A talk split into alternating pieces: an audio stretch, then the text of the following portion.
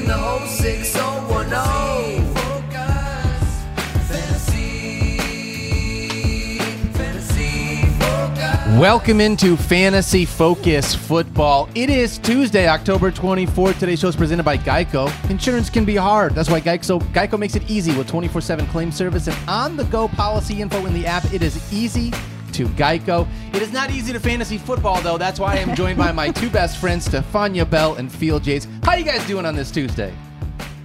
Oh, sorry, Stephania. Stephania's been doing better. on this Um, Tuesday. I'm doing Yeah. well. I'm a little bit less invested in the game emotionally last night, but I want to start off with an apology to our live stream viewers who are in the mix every day, 11 a.m. Eastern Time on YouTube or wherever you watch this fine and dandy show. Uh, our show did not live stream yesterday. No, it did not. So you can watch it on demand on YouTube. Of course, you get the podcasts wherever you get your podcasts. So our bad. Um, I, I, there was no one to blame but me. Uh, but yes, we are back. Thrilled to be back live. There is, even though the show does go up on the podcasts, wherever you get your podcasts, on demand, etc., there is a different energy about doing something live that Oh, I've yeah. always felt is so important to our industry, and um, that's part of the reason why I love doing this show so much every single day. As much. I mean, not as much as I love doing it with you guys, but just uh, having uh, the energy of a live stream is awesome. We're back. It's good to be back, and yeah. uh, we got a lot to cover today, Daniel. Yes, we do have a lot to cover. We got a Monday Night Football recap. Yep. We've got a. We're going to dump the bucket on what was the le- rest of Week Seven for us. Plus, we got waiver wires that we got to talk about, which is going to be a ton of fun. Sort of like airing of grievances. You know, we're two months and a day, minus a day away from Festivus. Yes. I feel like the end of the show today is kind of airing some, not, not maybe not entirely grievances, but just a couple of things that have to get off the chest. Hey, there's nothing wrong with that. And maybe we dive in right now. Let's talk Monday Night Football and just get this out of the way. Say, Stephania. do you want to do you want to leave for I five some minutes, grievances. Stephania? No, no, no. Okay. Look, uh, you know what they call the 49ers fans? Tell me. Loyal to the soil. The faithful. The faith. faith. And the faithful. And uh, I'm wearing red today Yes, because you I'm are. still a proud 49ers fan. And look, uh, we have some things to work on. You know, I, we have to figure out why we could not get a sack with the. Yeah. I know. I mean, uh, impressive. we we've got all this talent on defense, and yet the defense had a rough outing. Yeah, um, I saw a great quote yesterday. Our friend Aaron Nagler, uh, Cheesehead TV, awesome, huge Packers fan, the hugest Packers fan I know, that's for sure. Posted, I think, out there on Instagram or or X. Uh, it was an old Vince Lombardi quote, and it was basically just like, you know, if, if you want to root for us at our at our best, like I hope you're there for us at the worst as well. The 49ers are not at rock bottom. I mean, they're still 5 and 2, first place in their division, very much a Super Bowl contender, but the season has a different tenor to it today than it did 2 weeks ago when we woke up and they were 5 and 0 and it scored 30 points in every game this season. It's also when you work in this industry, you know what the next morning is going to be filled with. Hmm. Yeah. You know, and the conversations that are some of the Nuanced, thoughtful, balanced, measured exactly. takeaways. No Right. overreactions. Yeah. No, like, oh, I thought, you know, Yeah. Brock Purdy was the real deal. Uh, those of us who know, we're still faithful in the Mm-hmm. 49ers, but they do have some things to sort out. And uh, I'm glad that they have a bye coming in a couple weeks and it hasn't passed them yet. Yes. I'll put it that way. Yeah, uh, I'm faithful to Jordan Addison. Yes, you If you want to get into this game, Oh Yeah. my gosh! how let's about last in. night? He looked fantastic last night. Break Who, out. Justin, who? Wow, wow. You know what's Stephania? You can go ahead and trade me Justin Jefferson. Fine, You know what? let's do that. You would. Let's we'll have a conversation about this, but just let we put up a graphic on fantasy football now about hamstring injuries and Yeah. recurrences, especially after significant injuries and the delay for the time. Just food for thought. Food for thought. Mm. Jordan Mm-hmm. Addison, seven catches, 123 yards, and two touchdowns. Good enough for 31.5 fantasy points. I mean, he was working so hard, he got cramps. yes. he actually left the game briefly. It had to, he did eventually come back into this game, but um, you know, to be sort of serious here, for at least you know more uh, intentional with our analysis, um, you know, th- there are people, you know, certainly a, one of my favorite players in the preseason, a guy that I was extremely bullish on because. I know that uh, you know Justin Jefferson is is unquestionably a number one wide receiver, but Jordan Addison is extremely capable of being a very valuable fantasy asset, and all the things that he does well shine through last night.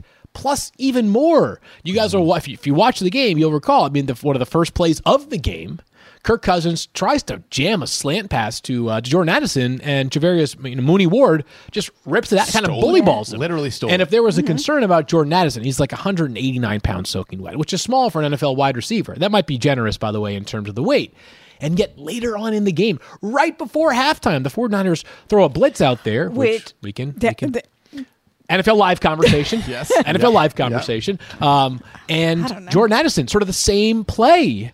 Uh, you know, a, play, a slant that he kind of he snatches the ball away and runs sixty some yards for a touchdown. So a breakthrough performance from Jordan Addison last night, and we now have a two game sample size without Justin Jefferson. Yep. And while I think we felt this anyways, um, it's very solidified. Like one of the two Vikings wide receivers has massive big play potential. The other is a like reasonable flex in a deeper league. That's KJ Osborn. But Jordan Addison has a chance to be a star, and that could last for as long as Justin Jefferson is out. That's at least two more games. And as Stephania just suggested, this who knows? Like we don't know for fact that he'll be back in week eight, nine, ten. Uh, 10. Yeah, and I here's the thing, um, and then they they have their their bye is late too. Their bye Yep. is week thirteen. Uh, I think that it just changes what Minnesota can do on offense because now people, after seeing that tape on Jordan Addison, it's like once Justin Jefferson is back. How they're going to have to account for everyone. T.J. Hockenson, obviously, still you know a volume machine and a, Yeah. a safety belt for uh, for Kirk Cousins. I just think it just makes their passing game that much more uh, potentially damaging. And they seem to have everything going for them. Kirk Cousins, uh, forget the old primetime moniker, that's gone. Yeah. You Right. know, Beast he last looked- night, yeah. he, he got that monkey off his back last night and had a great game. And, you know, more power to them. I think part of that Jordan Addison, you're going to see a 60 yard catch. You think, wow, he blazed by all these people. That had a little bit to do with the coverage issue. Uh-huh. Once he got that ball away from Charvarius Ward, there was no one there to touch him. But uh, just incredibly athletic. Mm. I, that's what I took away from Jordan Addison, and uh, he's going to be a star. I want to ask this question because when you watch the game, Mm-hmm. you realize how often KJ Osborn is out on the field. He is just out there all the stinking time, but you don't get a lot of production out of him. If there was a secondary wide receiver, because the top two that we're talking about, obviously Jordan Addison and then TJ Hockenson, Yeah. those are the two pass catchers. If there was a third one, is Brandon Powell getting to the point where you want to consider him over KJ Osborn? Ooh. Because KJ Osborn is out there so much. Would you still default to in a hey 16 team league? Not this week because no team's on a bye in week eight. Yeah. But I, I feel like we've seen a little bit of Brandon Powell start to come on the last couple of weeks here in this Vikings. He's got a little bit more big play upside. I'm looking at the box score from last night just so I can double check my numbers here on Brandon Powell. Oh yeah, uh, four for sixty. Four for 64, only five targets. KJ Osborn, five for 47, only six targets. So Yeah. So I, I would default towards KJ Osborn still. I mean, prior to the Justin Jefferson injury, he ran the fifth most routes in the NFL. He's, he's playing every out snap. there a bunch. This is the Adam Thielen role from a year ago. That number two wide receiver in Minnesota is going to play every single snap, basically, in which they drop back to pass. So I would still default towards uh, KJ Osborn. I think the bigger takeaway, though, is that it's about one Vikings wide receiver rather than the possibility of two having like a fantasy pathway in the Justin Jefferson absence. And by the way, the Vikings schedule. Now, this might be more for real life than it is for fantasy, but things are all of a sudden pretty interesting for Yes, they Minnesota. They have a nice Yeah, so they play Green Bay next week, then New Orleans, and I, I can. I'm sorry, Uh, then Green Atlanta. Bay, Atlanta, then, New, Then New Orleans, Orleans, Excuse me. yeah. Um, I can't speak to Then exactly Denver. what's going on with. Uh, there we go. Uh, with with Justin Jefferson's hamstring, and Stephania has outlined the risk several times before. However, one thing I can tell you is that if Minnesota were one and six right now and not three and four, the likelihood of Justin Jefferson being back sooner than later would have dramatically decreased. I am I'm totally putting aside the stuff that Stephania is the expert on here for a second. I am merely offering that the more the Vikings win, assuming that hamstring holds up, the more likely that Justin Jefferson can be back on the field at some point sooner than later. to me that was the biggest takeaway from last night's game was i felt like there was a shift in Mm. How we're looking at the vikings They're now legit, yeah. because now it's like wow they can do that what if they can keep doing that while look at looking at the schedule Yep. while justin jefferson gets healthy what is their potential when he comes back into Yep. the fold and maybe now really incentivized to come back when healthy like it's two things they have the luxury of being able to say we are really talented even when Justin Jefferson is gone.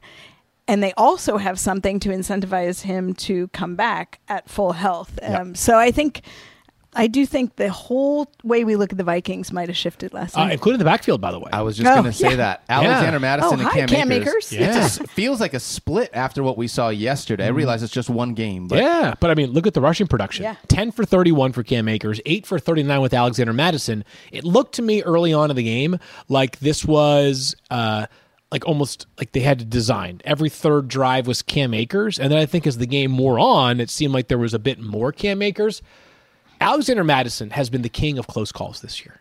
Like they, he he dropped. There was another near touchdown catch last night for Alexander Mattison that goes by the wayside. They have yet to run for a touchdown this year. Crazy. Only team in the NFL that has not yet run for a rushing touchdown. But if you have Alexander Mattison, this might be the start of a little bit of stock down. Mm-hmm. Not to the point that I've like dropped them from my ranks entirely this week, but if this becomes much more of a 50-50 split and he's getting okay but not great receiving production and he hasn't scored a rushing touchdown this season then you're talking about a guy who's like borderline flex consideration as opposed to what he was for a while which was low end RB2 so I thought that that was very notable last night for the Minnesota backfield Yeah.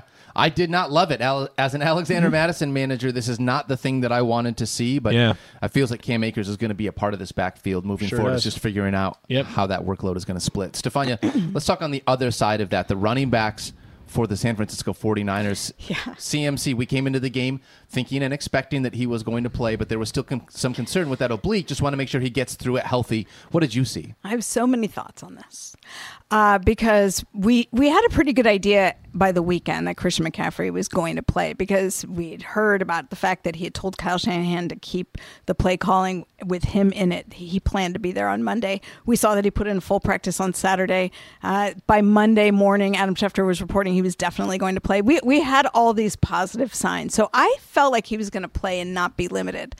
I did not think he was going to play 53 of 53 offensive snaps and play the the 100% of the game because that's already happened at one point this season where he did play 100%. Kyle Shanahan said, "We know we cannot keep doing that. We have to protect Christian McCaffrey." So here's a guy coming in who's coming off an injury, who's then playing 100% of the snaps. However, 49ers, if you haven't noticed, don't do as well when they have to play from behind. well this is good. And when they are playing from up front, oh, it's great. We see Christian McCaffrey get out to a great start, probably produces enough for your fantasy roster. Yep. And then he goes out and we get a combination. Elijah Mitchell hasn't been that healthy this Yeah. year. Jordan Mason shined a little bit. So I thought we would get Christian McCaffrey.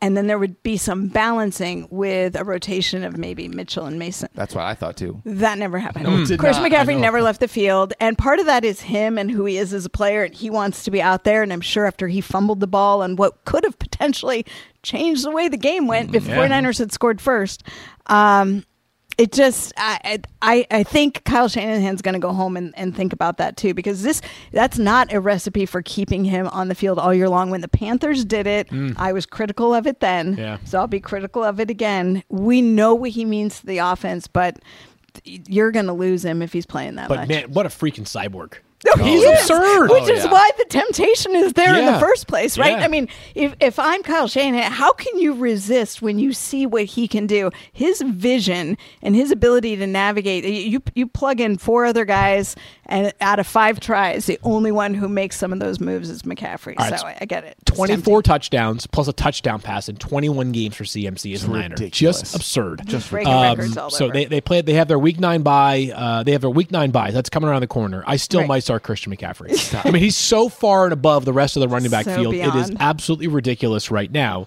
There are two thoughts from last night. One, which is Christian McCaffrey is ridiculous. Two is that we recently were wondering what is the name of a player who you don't know what you're going to get from him week in and week out.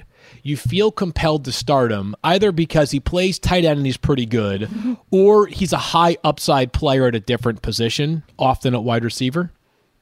We're just going to call that player a 49er. Yes. That's what they all are. Yes. They're all the same. Okay, in a night in which Deebo Samuel's unavailable, You right? would think. And you would also think going into the game, not during, but you're like, Christian McCaffrey's banged up. Exactly. Maybe it's a George Kittle slash Brandon Aiyuk or even both night. It was a fine night for George Kittle. Don't get me wrong. I mean, six catches, 78 yards. I'm sorry, five for 78. I can't read. Five for 78 for George Kittle last night. That is a reasonable night for a tight end. That's, that's actually pretty darn solid, right?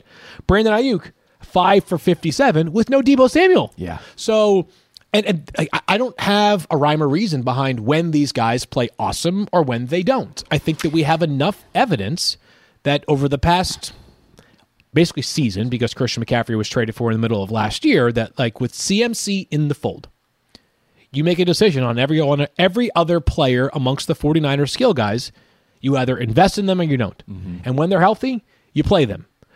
If they're not available, You let them rest comfortably on the bench. Last night was such a weird aberration, though, to me, in the sense of like, if you look at the total numbers, you see those and you're like, yeah, okay, so average for Brandon Aiyuk, who's been actually had a really good connection with Purdy and played, you know, this has been his best year, obviously, by far.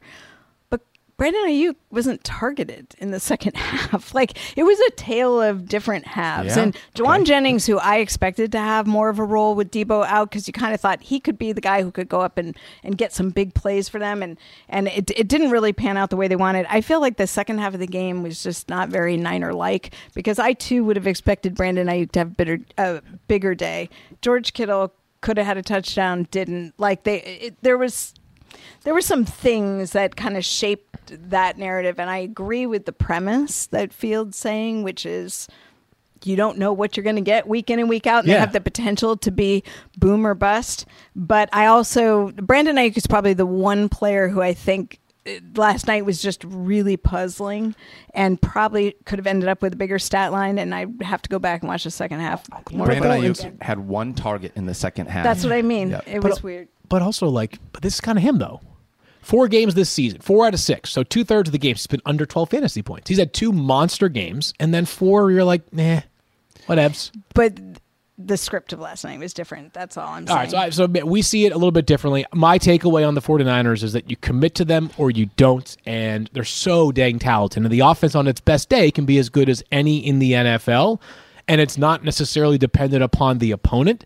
So you sign up for the experience or you don't. I will, going forward, now refer to a player who I can't figure out what to do. Like, welcome to the 49ers, Mike Williams. welcome to the 49ers, Tyler Lockett. Welcome to the 49ers, all the players that actually play for the 49ers other than Christian McCaffrey. All right. So with that closed out, are we ready to move on from Monday Night Football? uh, yeah Let's talk about some Please. injuries here. Uh, last thing, I'll say this: Brock Purdy just looked. It, it was tough for him this week. After Yeah, after three consecutive throws. weeks of having at least twenty fantasy points, it was the second time that he was under thirteen fantasy points in back to back weeks. He just didn't look as sharp as he had the couple of other weeks. So hopefully, better days are You ahead. know, I think the reality with Brock Purdy is that the analysis surrounding Brock Purdy should be somewhere in the middle of where it is this morning versus where it was a few weeks ago. Right? Like the performance, like I don't have like fantasy points over expected. Um, probably Mike would have that stat, but it's like basically everything that could go right did go right for the first three to four, five weeks. Yep. And then a lot of things that could go wrong have gone wrong over the past two. Like Brock Purdy is a really, really solid starting quarterback who's like a solid, not really, really solid, but a solid fantasy quarterback as well, who has like, I would say he's like somewhere between like quarterback 14 and 18 in a given week. I think that makes a lot of sense. That's sort of where you're at, and especially with the way that they utilize He this reminds me of offense Geno and Smith. like that. As a fantasy quarterback. Yeah. Last year's Geno Smith or this year's Geno Smith? Both. Smith? I mean, Geno, for as great as he was last year, averaged like 18 fantasy points a Yeah. game. That's not like Herculean, right? That's it was way better than anything we could have expected. But That 18 be what it fantasy is, points yeah. is like, yeah, like fringe starter. Gosh, I don't feel good about that either. All right, let's move ahead and talk about some injuries here. Okay. Stephania, week seven. This is my big one. Uh-huh. It's mine too. Bijan Robinson. That was weird. Hmm. Yeah. That whole thing was just weird. Do you, It like, was weird. It what was weird happened? watching it as it unfolded. So basically, just to recap for people who didn't suffer through it in real time, it was uh, there was this collective asking around the room of why why is Bijan Robinson not touching the ball, and then where is he? Uh, he only played a handful of snaps in the first half, and at halftime there was a report on the broadcast that he just didn't feel right, and that maybe we wouldn't expect to see him much, if at all, in the second half hmm. we didn't see him in the second half until the final minute of the game when he randomly entered the field for one play where they were they were I won't go into what they were trying to do, but the bottom line is he entered briefly and then exited, which prompted a question to Arthur Smith, who later said, well, it was a situation where we wanted to use him and was nothing more than that. But it was more than that because here was a player who came into the Sunday game not on the injury report at all, no reports of any illness or injury leading up to the game, and then mysteriously disappeared. And clearly, he is their best offensive weapon at this Clearly, point. yes. So uh, basically, what happens when something like that happens, and we later found out that uh, he had woken up not feeling well. Uh, it was Bijan Robinson who, speaking with reporters, described the fact that he just didn't feel right Saturday night. He had a big headache on Sunday. He thought it would go away. It didn't. And uh, he said, Coach basically said, okay, you know, we're basically we're going to look out for you. Um, and then he thought it would get better as the game went on, and it really didn't. And uh, that was the limit of what we had as far as information from Bijan and from Arthur Smith. What I will tell you is that when a situation like this happens and a player appears to be either ill or injured, but there was no knowledge of it before, people start asking questions. Now, if a player does not appear on the injury report, uh, the league is going to look into it because if a player, as of the Saturday report, is healthy, um, and there is no injury, if the player com- at any time between that Saturday report and Sunday kickoff, there's a change in status. The team is obligated to file that update with the league. I did confirm that with a league source, and also that the NFL is actively looking into this to get the information. One of the big questions that will come up is when did the player first report that the player was not feeling well because that all factors into the equation. So the information's being gathered, and once we find out, uh, we will update it. But in the meantime, the Falcons have indicated that they expect Bijan Robinson to be fine for Week Eight. All right. So then there's not really a whole lot to ask about that. That's just like a really weird thing that I've, I can't wait for the updates, Stephania. we, we chalked it up to yesterday, just a fantasy trap. right? There's mean, nothing, what are you gonna do? what are you do? going to do? No are you gonna one do? on the outside was in the wrong here, right? No. You're not blaming the kid either. If Bijan's not feeling well, you shouldn't put yourself at further risk. So it just sucks. All right. Occupational hazard of being a fantasy football manager. Yeah, it's a tough one. Yeah, but I think it's a legit question that fantasy managers were asking, which is why didn't we know? Why didn't Oh, we know? and Yeah. and so they should know that nobody knew and this is part of why the NFL does injury reporting is so that everyone has the same information at the same time. Stephania, Sunday night football, we watched the Eagles and the Dolphins. Part of that game was unfortunately Jalen Waddle looking like he was still dealing with some back issues there. What do you have on Jalen for us? Yeah, that I mean that was pretty random as well. I, it, he appeared to be in a lot of pain. That was what was so concerning. Was that I think we we heard him, we saw him having trouble moving. He went into the medical tent, then ended up going in the locker room um, with what we just heard described as a back injury. Maybe it was back spasms, a lot of pain. Um, but then he came back and he ended up playing. He had four catches in the second half, and he has already said uh, that he feels good. I think solid was the word that Solid, he yep, used, yep. and he'll be back. You know, he's one of the guys I talked to at training camp because Tua had said that it was Waddle who had the best camp of anyone there, bar none. And uh, we talked about this that he gets banged up fairly often, but yet doesn't miss time. And he said, you know, he learned a lot at Alabama about mental toughness and playing through things if you could. And Yeah. so it, it did it surprise me that he showed back up in the second half uh, a little bit based on how much pain he appeared to be in, but not based on the way he usually does things. Yeah, that was what surprised me was just that he looked like he was in so much pain that Really I couldn't believe he was able to come back out and play. But you know, this is the powers of, of modern medicine and how strong these NFL players are. So, uh, all right, let's move ahead and talk about Christian Watson, another wide receiver. Unfortunately, went down with a knee injury at the very end of that game against the Broncos. What do you Yeah. have for us on Christian Watson? It's still a little bit of mystery as well, but this is a knee that he had surgery on as recently as last year. He said all of his scans came back negative. Uh, so the expectation right now is that it's not going to limit him, but we'll see when practice reports start coming out. Just keep your eye on it. You know, Christian Watson's obviously got an injury history uh, with multiple hamstring injuries. Again, this prior knee injury history there uh, that raises eyebrows. I mean, this is part, I think, what you're going to get when you have Christian Watson. you know, I don't want. To, we're, at the point now. We're far enough into the season. We're almost halfway through that. Like you can start to uh, discuss things like, could this be a lost year for a player? And between the injuries and the growing pains of this offense because of the quarterback transition, I just hope this doesn't end up being a throwaway, wasted year for Christian Watson. Like if he has to miss multiple weeks because of this injury and then isn't back until like week 11 or 12, and then it's like they don't find their groove offensively until week 14 or 15, you're like, what did you really get out of a player that we like? well, unless you were Daniel, like so much for fantasy purposes coming into the season. The Packers are at this odd crossroads right now, and this is again more of a maybe more of a real life conversation than a fantasy conversation. But I just don't know what to make of Jordan Love, and if he is going to be their quarterback going into next year as well. Barring dramatic improvement, that would alter materially my impact, my my my outlook on these players. I mean, the entire offense scares nobody right now, which we were not expecting to be the case coming into the season. At least That- I wasn't. That was just as much. This was not. I don't want want to be like an anti-Christian Watson person, but like that was my concern. Was how is Jordan Love going to command this offense, understanding where Christian Watson makes his hay. That was that was the big thing coming Yeah. in, and I hope Huge we wild both do that. Yeah. Christian Watson is able to come back and be healthy, and we can see him again this season. I'd rather have him back and playing Yep. than feel like I won that argument. Like I want Christian Watson back out there because he's he's good. He's a good kid. Like I'm excited to be able to see what he yeah, can do. yeah, yeah, a lot of talent. Stephania, Deshaun Watson. This What's, one I'll tell you what. If the if the Cleveland is- Browns could just have, a, got? have a quarterback that could be out there and be good, what what is the latest on Deshaun?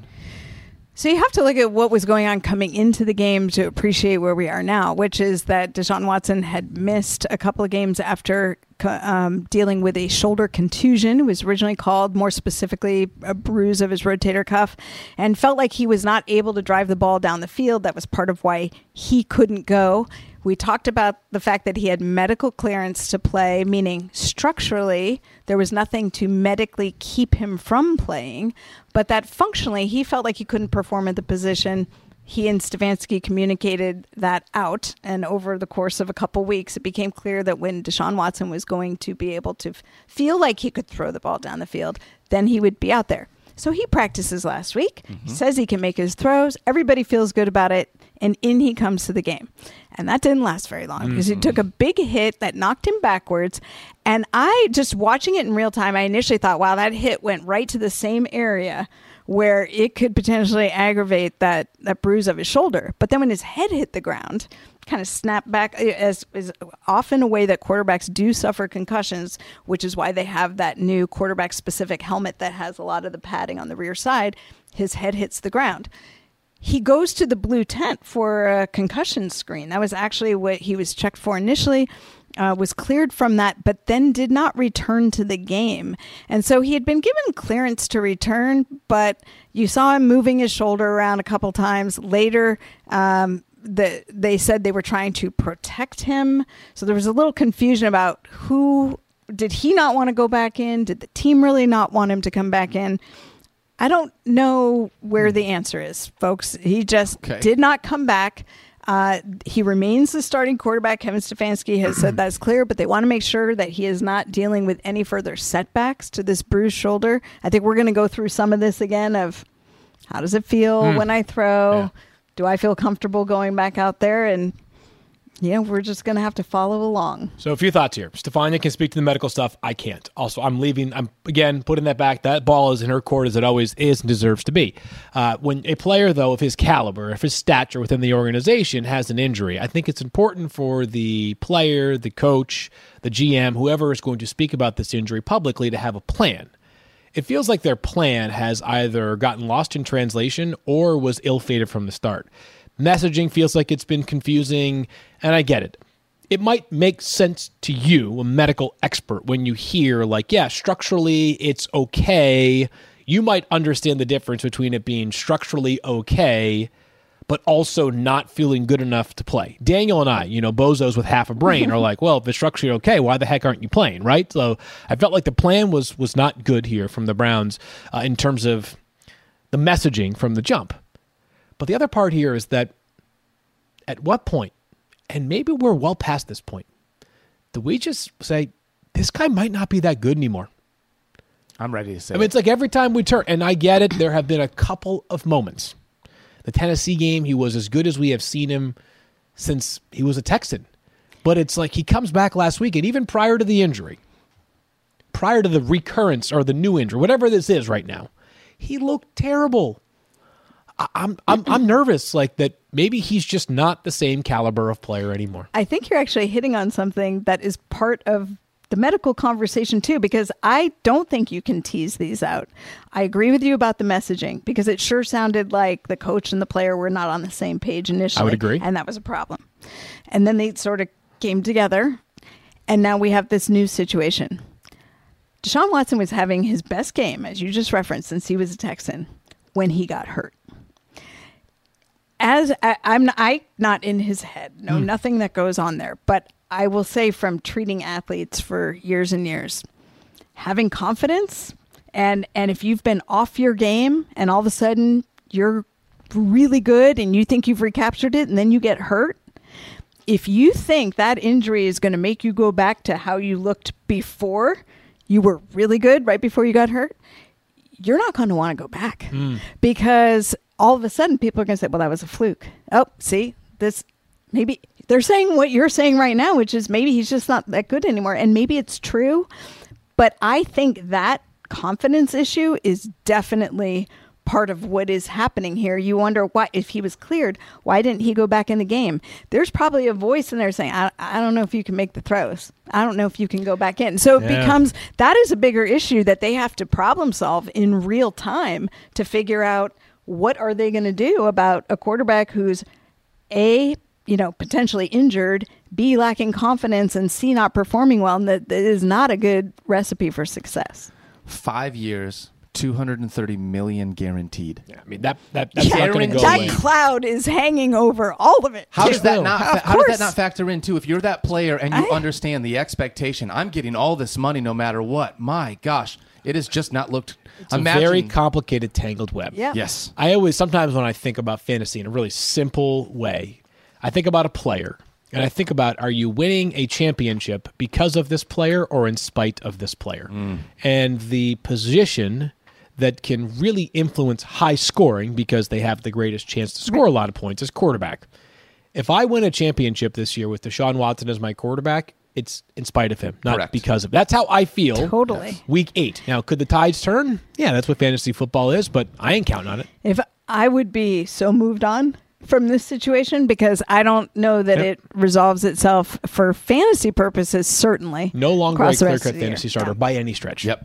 What about Jerome Ford, Stephania? That was another guy. Ah. he looked like an ankle injury. I saw the internet. You know how internet. Again, this is do. why you want depth at, depth at running back. But yeah, he, so Adam Schefter reported low grade high ankle sprain. This can be true. Uh, again, grading of severity: mild, moderate, severe. Grade one, two, three. Uh, whether it's a high ankle or a low ankle, all sprains, any part of the body, those are the grading systems. So uh, he did have the mechanism. It appeared the way his foot got caught and got twisted, rotated outwards. So foot rotating out on the lower leg is the mechanism most commonly for a high ankle sprain, but his foot was not completely planted in the ground, which again, that always helps because then your ankle is free to move. So the Sure. chance that you incur significant damage is much less. So that's what we mean by low grade high ankle sprain. They're saying one to two weeks. I, again, go back to these high ankle sprains and running backs. Yes, 3.8 games is the average, and that mixes severity. So a mild and a moderate, and somewhere in the middle, you hit that. But one to two weeks still could be optimistic. We shall see. Okay, we'll You talk know, about Kareem Hunt in just a. li- Go yeah, ahead. the only weird thing about the Browns backfield is that on the same day in which we learned this information, they cut Deion Jackson. Strange. So uh, that that probably signals to me that they don't feel like he's the answer. Right. Uh, we'll talk more about the names you need to know in that backfield in just a Just a little, little bit. Yep. Stephania, we are also got news. Kyler Murray back in our news feed where the clock has started ticking Yeah. for us Yep. to potentially see Kyler as a fantasy asset for us. What do you have for the latest on Kyler Murray? I, I think that that he's progressing. If this were any, if this weren't the situation of the Arizona Cardinals and their situ, their situation as far as what their team looks like and what are they going to do with Kyler Murray, I, I think we'd be just looking at this as this is pretty standard recovery from an ACL, and we thought that he would be ready around this time based on the fact that he had the injury so late last year and he had his surgery uh, a little bit after that he's now hitting about the mark where you would expect to see a player like him coming back. He is a mobile quarterback. We know that about him. So the demands for him to return to the position are more significant than the demands for a quarterback who is not a scrambler or a, somebody who's going to be uh, on the receiving end of designed runs. Sure. Somebody who ha- is quick and agile. Those things are harder to recapture. Uh, hence, why he was not going to start the season on time. I never believed that. But I also always believed that the Cardinals would want to get him back based on his healing progression, um, and then at least be able to see and or show others that Kyler Murray is indeed healthy and fully recovered from an ACL. So the 21 day window has opened. Uh, we- we'll see. Uh, I think that they're going to activate him, I believe, before that 21 day window is up. Available in over 75% of leagues. Now would be the time if you have an open IR spot to grab him and throw him on the. Hey, man, if you got Deshaun Watson as your quarterback, you can't do say, any worse. we were just talking Yeah. about quarterback quandaries. Like you could, uh, to Yeah. Daniel's point, you could do much worse than throwing a guy who, at his apex, is an amazing fantasy quarterback. Question marks would be obviously when he returns, and then as I mentioned yes, yesterday, does he actually run that much? Right? we'll see this Yeah. year. We've seen quarterbacks dramatically decrease their rushing utilization. Whether it's Dak Prescott, who's evolved from becoming from being a, a, a regular runner to not being one. Josh Allen barely runs the football compared to how he has in prior years. Joe Burrow, because of the calf, is barely running the football at all. Heck, Patrick Mahomes is the only one that's going up Yeah. right now, and then Lamar Jackson's just doing Lamar Jackson. Jared Goff has Justin been out there using his same legs a little bit Yeah. this year. Speaking of Justin Fields, Speaking of Justin Fields. that was not what I was thinking about when I mentioned Justin Fields, though. No, but Justin But Fields, you- Stefan. Yeah, nice the injury segue. not to Yeah. his legs part, it's to his throwing part. Doubtful for week eight. They still maintain it doesn't appear that he needs surgery at this time. It's really the question of, you know, mo- Yep. uh, pain and grip strength with his thumb. I will say this. Uh, my concern would be not just does he get back, but if he has instability in that thumb, is it going to be problematic with the potential for dislocation again? Uh, because look, let's be honest, people are going to go for punching the ball, Yep. trying to take it, you know, Totally. hit his thumb. The risk of re-injury, even after he does get back, is there. So I'd be thinking about that if I was a fantasy manager. So not using him in week eight. What about Roschon Johnson? Is he going to be back for this Bears backfield? Uh, Bears are making it sound like they think he'll be back this week. Now it's interesting because he did not practice at all, still in the concussion protocol, and yet Matt Eberflus said he had a, just another hurdle to clear. I usually think of there being several when you haven't seen them at all in practice. Maybe he'll get through all of that this week. Um, we shall see. But uh, it sounds like he'll be back in practice and at least making steps towards coming back in week eight. All right, so then let's project this forward to our waiver wire Yeah, conversation because Field, we didn't get a chance to talk about D'Onta Foreman yesterday. We ran out of time, but when you look at what he did in week seven, he was incredible. 89 rushing yards and two touchdowns, plus three receptions for another 31 receiving yards and a receiving touchdown. Yeah. A three touchdown day for D'Onta Foreman. By the way, this isn't the first time we saw this. He did this in Carolina last year. So my question is, understanding he did this without Roschon Johnson back there in week eight. You've got no teams on a bye. So the mm-hmm. player pool is as deep as it has been. Yep. And he's about to have his backfield mate back. Yeah. I still think he is worth adding, but I don't think he's worth adding and thinking that you're going to get this kind of production for him here in week eight. So if he, he's going to be, he is going to be active on Sunday night against the Chargers. That much is for sure.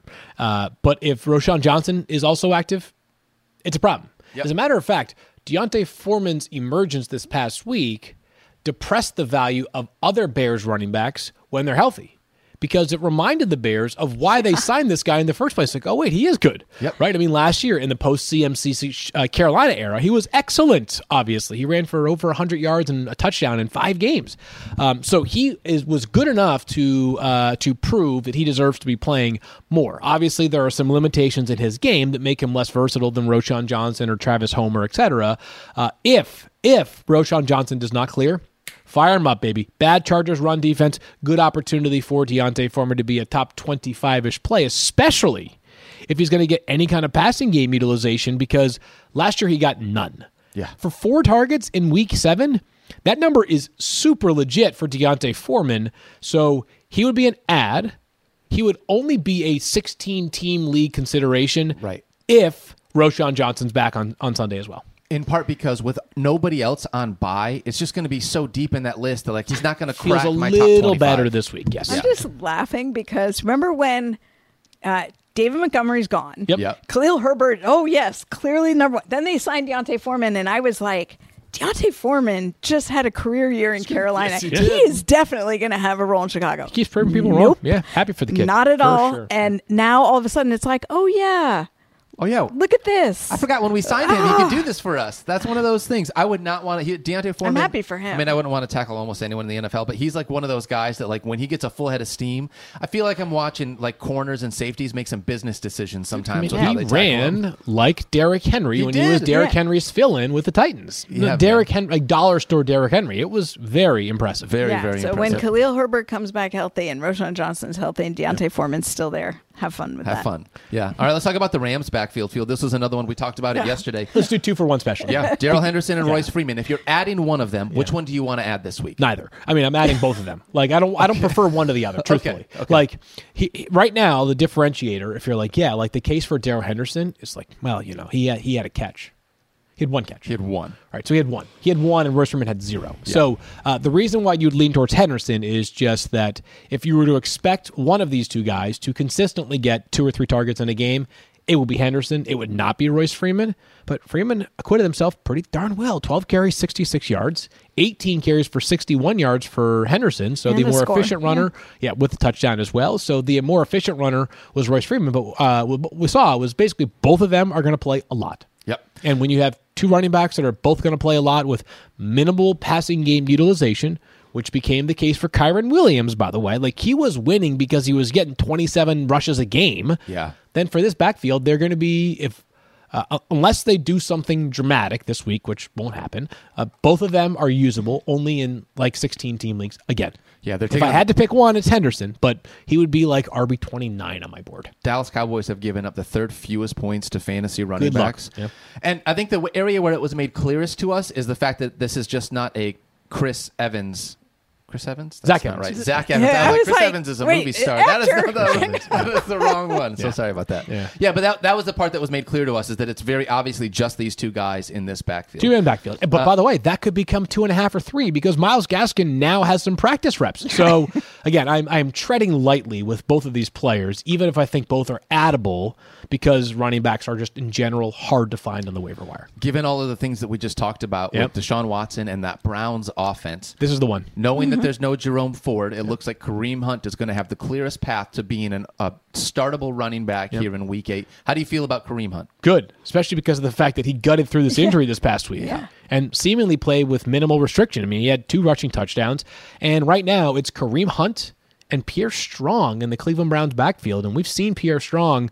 We kind of know what he is now. He's, Yeah. he's a backup. He's a change pace. He's very fast, but not going to have a bunch of carries uh, in most weeks unless it's unusual circumstances. So we'll see whether the Browns add anybody else in the backfield this week. Just going to ask you if you thought that they're. I mean, I would have thought yes, but they also cut a guy yesterday in Dion Jackson. Maybe they just want to get Dion Jackson back to the practice squad and they'll elevate him at the end of the week or something like that. But um, Kareem Hunt, clear priority ad this week. Of all the running backs that we have talked about so far, he's the one to me that has the most obvious path to being in your lineup for week eight. He should be in your lineup for week eight, and he should see somewhere between 12 and 18 opportunities for the Browns. All right, last running back to touch on before we move on Ezekiel Elliott. Zeke, 11 for 31 and a touchdown. Only 9.1 fantasy points. It's tough for me to trust a running back not named Rhamondre Stevenson in this Patriots offense. But Yep. if Zeke is going to be scoring touchdowns, I guess that's where you're looking for him to be able to fill in for you. Just tough on week eight, no teams on a bye. I don't think I would start him here this week. Touchdown dependent 16 team league, sort of desperation play only. All right, so let's do this really quickly then. For week eight, Yep. just for this week, Yep. you're ordering the running backs. Yep. Kareem Hunt is number one. Yep. And then would you go D'Onta Foreman or one of the Rams? D'Onta? Foreman, if Roschon Johnson sits, is two. But, but we won't know that by the time you're putting Right. in So stuff right now. I'm going Kareem Hunt, Yep. Darrell Henderson, Okay. slash Royce Freeman. Yep. One of those guys. Yep. Then D'Onta Foreman. D'Onta Foreman. Then Zeke Elliott. Okay. Easy. I'm not sure Zeke Elliott would even make my list. I mean, I understand why it's on there. Deep 505. Yeah. Deeper league. Yeah. If you're talking about that. Uh, he, he's been solid. Like he's actually played pretty well Yeah. this year. Um, and two weeks ago, uh, he had an 80 yard touchdown called back. so he's actually like he has like the eye test has been has been good to Zeke. It's just uh, you know as you said, it's Rhamondre's backfield most primarily. So uh, just he's a that, that- valuable insurance policy. that offense. It's not just Rhamondre's backfield. That offense is really tough. Like he's not in an offense that is out He there. has some signs of life this past game. week, and uh, we'll I see mean, whether they that had continues. a big win. What are you talking about? Oh, okay. Well, I, I'll let you guys have all the Ezekiel Elliott shares. That you Listen. No, yeah, yeah. No, we're not going crazy here. No, but l- also running back, most vulnerable position. You could have a roster. Some of us do, where you have three running backs who are currently down with injury. So mm. Yep. you know you might be looking, and you'll take points wherever you can get them. They don't have to be pretty, Daniel. Well, that's fair. I'll tell you who is pretty though right now. Kendrick Bourne. Kendrick Bourne has looked fantastic. This is the guy that I think if I'm grabbing someone from the Patriots that I would want to be able to grab off of waivers. He's looked good at the wide receiver spot field. playing a lot more last week. Patriots kind of leaned heavily into him and Pop Douglas. There's a deep dynasty name to keep on the radar. Pop Douglas, who looked awesome this past week, um, hasn't played all that much up until last week for the Patriots, but uh, for a team looking for playmakers, he is probably their most explosive. But Kendrick Bourne is going to be the most reliable amongst the wide receivers. Uh, the Patriots have been leaning on him more, and uh, we'll see if they can keep it rolling this week against Miami. Hey, they're gonna have to throw a lot, right? Yeah, and you know what? This Patriots offense was really, really struggled for the first like six weeks. I believed coming into the season the Patriots offense would be sufficient. Not not dominant, but not terrible, right? If it's what I think it was coming into the season, then Kendrick Bourne will hold value. Sure. I think if it can be a solid offense, I mean, again, sufficient, solid, whatever word you want to choose. Like maybe not what not not the not a top three offense, but not a bottom three offense. I think they can be like Kendrick Bourne will hold value, good football player, PPR friendly. Um, it- the Patriots just have to like finish drives more frequently for him to have the upside. But uh, in like a he should be added in 14 and 16 team leagues for sure, maybe even 12 team leagues, and he's usable in like 14 or 16 team leagues. I'm with you on that. The last two weeks he's looked very nice. 19.3 fantasy points, 16.3 fantasy points. Wow, yeah, I didn't realize was that the much. guy. Mm-hmm. Yeah, is the guy that Mac Jones it looks like is looking at now taking on the Miami Dolphins here this week. Game script. I understand it hasn't always worked out this way, but game script. You just I plan on the Dolphins scoring 35 points every single week and I making know. the other team have to, to catch up as Totally. a part of that. Yep. So. That's at least a part of that conversation. Field, there's a couple of rookie wide receivers Yeah, that baby. we like off of this list too. Yeah. Both Josh Downs and Rashee Rice, two guys that have a lot of upside. We've seen both of them in recent weeks do some things. If you're prioritizing one over the other, is there one that you like more than the other one? Ooh, okay. So it's kind of what do you need? Uh, if you're looking for the player that might eventually develop into like a Courtland Sutton type player with like some touchdown upside, like not going to have a ton of 10 catch games, might have a handful of six catch games for like 75, 80 yards, it's Rashee Rice. Yep. If you're looking for the guy that offers you like a pretty steady floor week in and week out, it's Josh Downs, who both these guys looked apart, by the way. Like both very much looked apart. Josh Downs is diminutive in size, but really good slot receiver. Had a huge play last week has consistently passed double digit fantasy points over the past month. Yep. So he, uh, I think, is the high floor, maybe slightly lower ceiling. Um, Rashee Rice has my attention though. So uh, I love both players as ads right now. I think Rashee Rice uh, is probably more likely to be an add and stash. Josh Downs is like add and probably use sooner than later. I liked I had uh, Josh Downs quite a bit higher in my weekly rankings than Mike's projections uh, for this upcoming week nine. He's got a real connection with Gardner Minshew, and that Colts team is funneling wide receiver targets to Michael Pittman and Josh Downs. 13 or more fantasy points in four of five How about that? That's pretty good. Hey, that's a guy that you could absolutely use within fantasy football. I do love Rashee Rice, though, and part of this is the idea to me, the eye test when I look at this. I know that Patrick Mahomes is going to spread it out to who the defense is giving him looks to. It's definitely getting there, yeah. But I do feel Hmm. like Rashee Rice is becoming one of those trusted guys for him. Travis Kelce is the clear cut number one. Totally. I still feel like Rashee Rice is becoming that guy that is the number two wide receiver within this offense. And as you get towards the second half of the season, if you tell me that he can develop more chemistry with a guy that is a former MVP and we, you expect these, this Chiefs team to go very deep into the playoffs, I like him. Definitely, like you said, Field as an add and stash at a minimum. Yep. Um, So to tier those, by the way, it would go. I would rank them like this: Downs, Rice, Bourne. Okay. Okay. In spite of Kendrick Bourne doing what he's done the last two weeks, he's also on, I think, an offense that is maybe a little Most harder. questions yeah. about that Yeah, offense. Yep. Exactly. At tight end. All right. One last piece for tight end. Maybe the most impactful waiver out of the week. Dalton Kincaid. Yeah. We have been waiting. We've been waiting to see him be able to take a step in this offense and become that guy that is a trusted pass catcher for Josh Allen. We at least saw it in week seven, enough that it gives us hope to be able to add him here in week eight with how bad that tight end Well, position and is. some Dawson news, Knox, yeah, Yeah. Dawson Knox out with wrist surgery, out indefinitely, and so they don't, they're not going to have him, and they don't have any idea exactly when they're going to get him back. which is fantastic for us. Not the Dawson Knox part. Okay, So just careful how So we sorry. say that. Yes, we are excited as fantasy managers. If you have Dalton Kincaid, obviously we yeah, hope Dawson and Dalton Knox Kincaid had had a concussion, so he missed a game. But it sounds like you know Sean McDermott saying they're finally like connecting. He and Josh Allen are so Heck yeah. uh, that's good news for fantasy purposes, yeah, right? and this, I, I, I am wondering if we are seeing a bit of how teams defend the Bills differently now. Uh, with Josh Allen not running the football nearly as much, I think teams are going to say to themselves, "We will concede you." Sort of like matriculating the football down the field, like a very methodical effort. If you want to go 10, 12 yards at a time and you can beat us, good for you. We don't want you to beat us over the top like they have so frequently in recent years.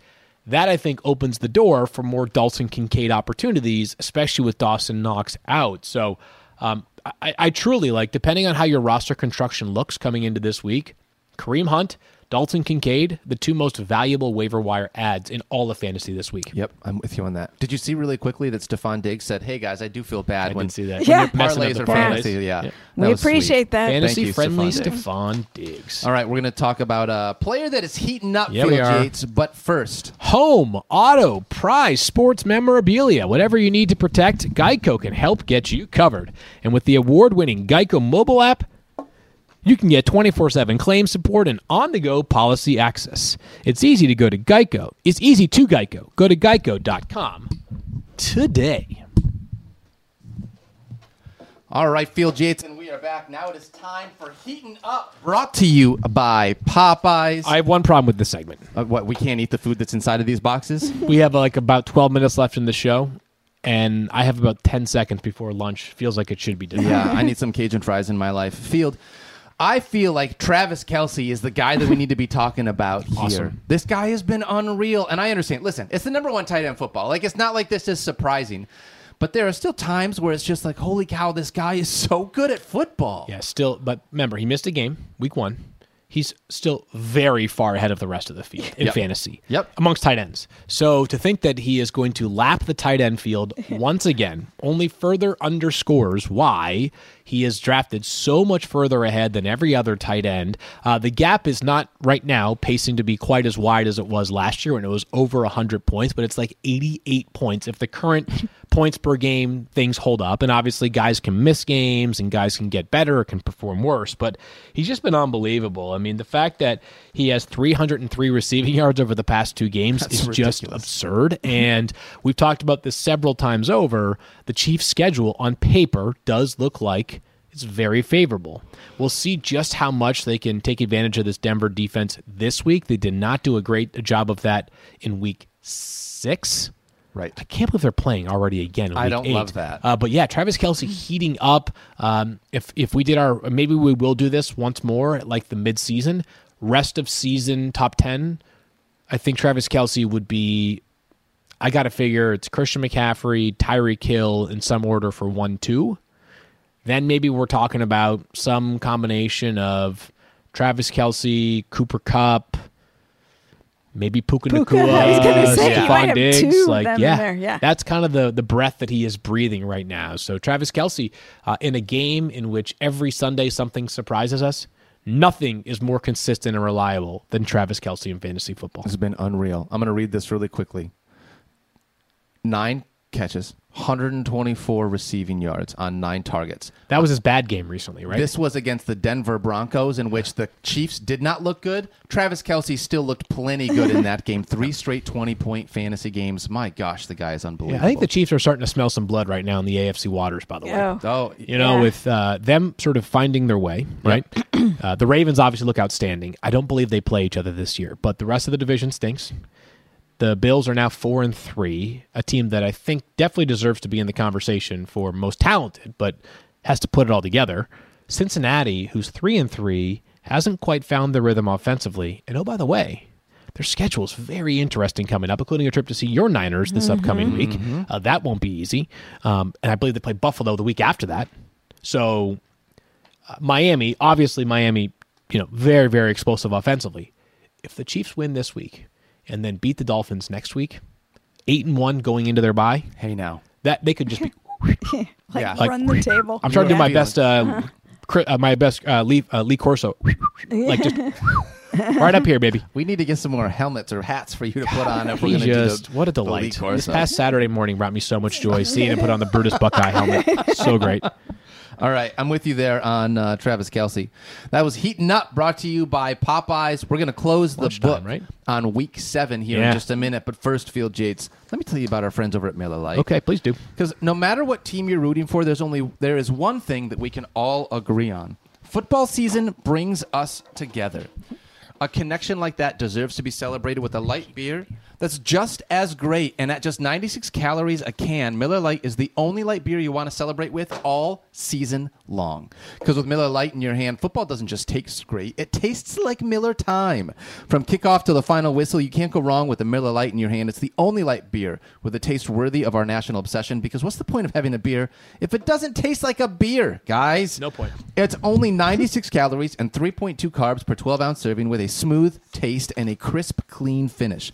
You can get that taste that you crave without all the calories. So this season, crack open a light beer that hits your taste buds so hard you can feel it in your heart. Celebrate responsibly. Miller Brewing Company, Milwaukee, Wisconsin. 96 calories and 3.2 carbs per 12 ounces. All right, let's wrap up and close out this show talking about a little bit. Field, you had said to me before the show. Yep. I want to talk about Davante Adams just a little bit. Yeah. So let's dive in here. What is it that you wanted to dive into with Davante Adams? All right, so I think there are some, and present company included, because I do have Davante Adams in the War Room League, who are kind of hoping this past week it will be an absolute monster week, right, from Davante Adams. Well, for those that may have missed the very first drive from the Raiders, here's how it went. Their first four passes were completion to Davante Adams, completion to Davante Adams, completion to Davante Adams, incompletion to Davante Adams. He ended up with just a total, just seven catches. Wasn't for a ton of yardage, but I do wonder if the tenor of this day feels a lot different if Davante Adams does something that he does in his sleep 999 times out of a thousand, which is catch a wide open touchdown. Yeah. He had a pass from Brian Hoyer. It was kind of like he kind of had to sort of look back, but you know, for someone like me, I'd probably never be able to catch it. But Davante Adams does that all the time, routinely. If he goes eight for 60 with a touchdown and ends up with 20 fantasy points, we're all sitting there saying, "Squeaky wheel gets the grease. That's we're all good, baby." You know, Yep. Davante Adams to the moon. Um, so I thought that that was like I thought that performance was maybe like better than the box score would indicate, even if in fantasy football you don't care what the box score indicates, you indicate you care what the box score is, Mm-hmm. right? Like you don't care how the fantasy points get there, you just care whether you get enough of them or not. Exactly. And I don't think that. I think the Raiders losing only reinforces what Davante Adams' point was when he said, "If we want to get to where we think we can be, it ain't happening without me being a dominant player." Jimmy Garoppolo coming back, and uh, you know, j- uh, yesterday Josh McDaniels was non-committal on it happening next week. Um, it seems like there are some tea leaves that suggest it will be on Monday night against the Lions. We'll, we'll cross that bridge a little bit When we later get on in the week. Yep. Uh, but him being back is very, very important because while they weren't great offensively with Jimmy G uh, before he got injured, they were bad this past week with Brian Hoyer. I mean, Yes, they bad, were. bad, tough to watch. Yeah. Yep. So I was going to say something, and I didn't want this to be like I, you know, jokes aside. Over the last three weeks, Davante Adams twenty six point one fantasy points. Jakobi Meyers has fifty five. oh yeah, I mean, Yeah. I Jacoby actually Myers think, has like, been the the been wide awesome. Yeah. receiver. He's been it's it's one of the great values in all of fantasy Yeah. this year. Great values. Like I have a hard time keeping him outside my top like 13 14 wideouts every single week. Yeah. The connection's real and just a good at the game football player. Good at the game. Yeah. How much longer until we see this? Like, I don't, you know, is this one of those situations? And I don't know really what you could get for Jakobi Meyers, but like, is this one of those situations where if you think that Davante Adams becomes the squeaky wheel, and we start to see it, that no, I think both I think we've can- got Yeah. this is like the Rams, the Yeah. Colts, the Raiders. so who's the Not odd at that out? level, but what I'm saying is just like the targets amongst the wide receivers go to two guys. and it's just, Just, them. two. Yeah. Okay, all right. Do you guys did you guys know that Hunter Renfrow still plays for the Raiders? I didn't actually. I mean, no. it's, we talked about this coming into the season. Like, is it is he? d- uh, Well, I keep reading reports that like he forgotten might be a trade candidate. I'm like, who would trade for Hunter Renfrow with like an 11 million dollar salary right now? I was pretty sure that. Well, he somebody has, who would use him. I, but I'm like, you, you can't, like, you know, if you're gonna, you know, that would be trying to sell. Like 11 million dollars is like a big. It, it- obviously, it would not be. It'd be the prorated amount of eleven Right. million.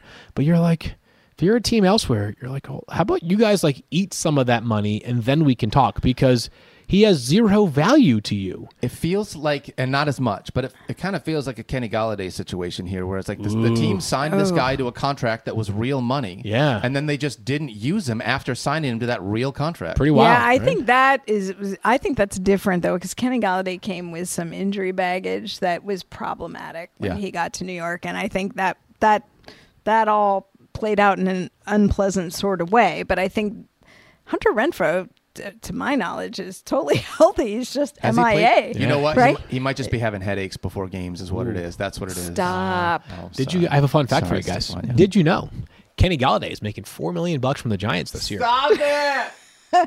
I want a job like that. I know. I need to get. I get want it. a I need to- guaranteed contract. Seriously, a where gu- it's $4 like- million guarantee Yeah. to not I wouldn't work even for ask them. for that much. yeah, I do in it for three million. anyone who in case anyone- Yeah. in case anyone's watching.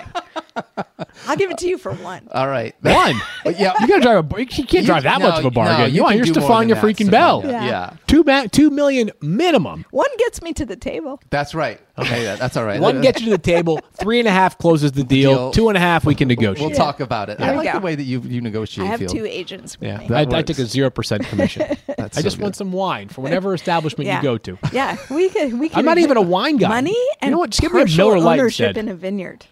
Ah, all right. I'll just Definitely take coming to a your table. thirty rack of Miller Lite would work for me. That works. I'm with you on that one, Field. Yeah. Hey, quick shout out. That'll last me like three months, by the way. A 30 pack. Yeah, my tolerance is like minuscule. Especially now as like a, a girl dad times two, you just don't have as much time for it as you used to. I take a sip of a Miller Lite and I'm like, whoa. Like, hey now. Yeah, I will make that trade for you know whoever. Who's the most radioactive now I know player how in to get fantasy my right trade now? That's- that's exactly what it yeah. is. If you're wondering how to get these done, yeah. Uh, do us a favor, guys. Call the Squirrel Report hotline. If you are watching the YouTube screen, uh, Yes. stream, you will see the phone number come up 478 295 1648. It is a real number. Four seven five.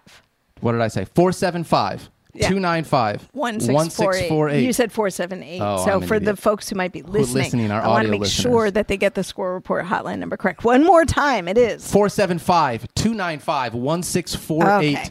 Make sure that you call in and leave your week eight lineup questions. We're going to have a ton of fun with that in the Squirrel Report this week. Do it. Yeah. Can't wait. All right. That's going to close it out for Tuesday's show. We love you guys. Thank you so much for hanging out with us. Don't forget to love each other. Be kind to yourself. Get your waiver claims in. Don't fall asleep before you put in your waiver claims, Oh, guys. I I'm thought doing that right Clay said now. You couldn't use that. Oh line. yeah, Mike said I wasn't allowed. Mike's not here. He doesn't. He doesn't listen to the show anyways. We love you guys. We'll see you tomorrow. Mike? Mike who? Good luck with waivers. Like Mike.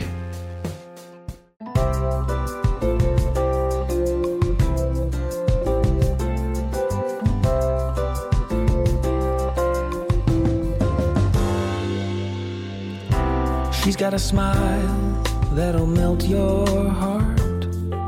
She's always there to lend a helping hand. Her fantasy knowledge is just the start. Her skills are highly in demand. She's our Bay Area lady out there hustling for us with advice that we really trust. She's our Bay Area lady, always there to help.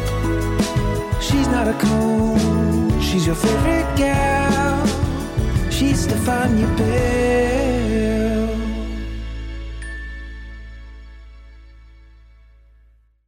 Two guys drove to work. Neither guy wore a seatbelt. One guy got a ticket. One guy didn't. The same two guys drove home. One guy wore his seatbelt. One guy didn't. One guy made it home. The guy not wearing his seatbelt didn't. Don't risk it. Click it or ticket. Paid for by NHTSA.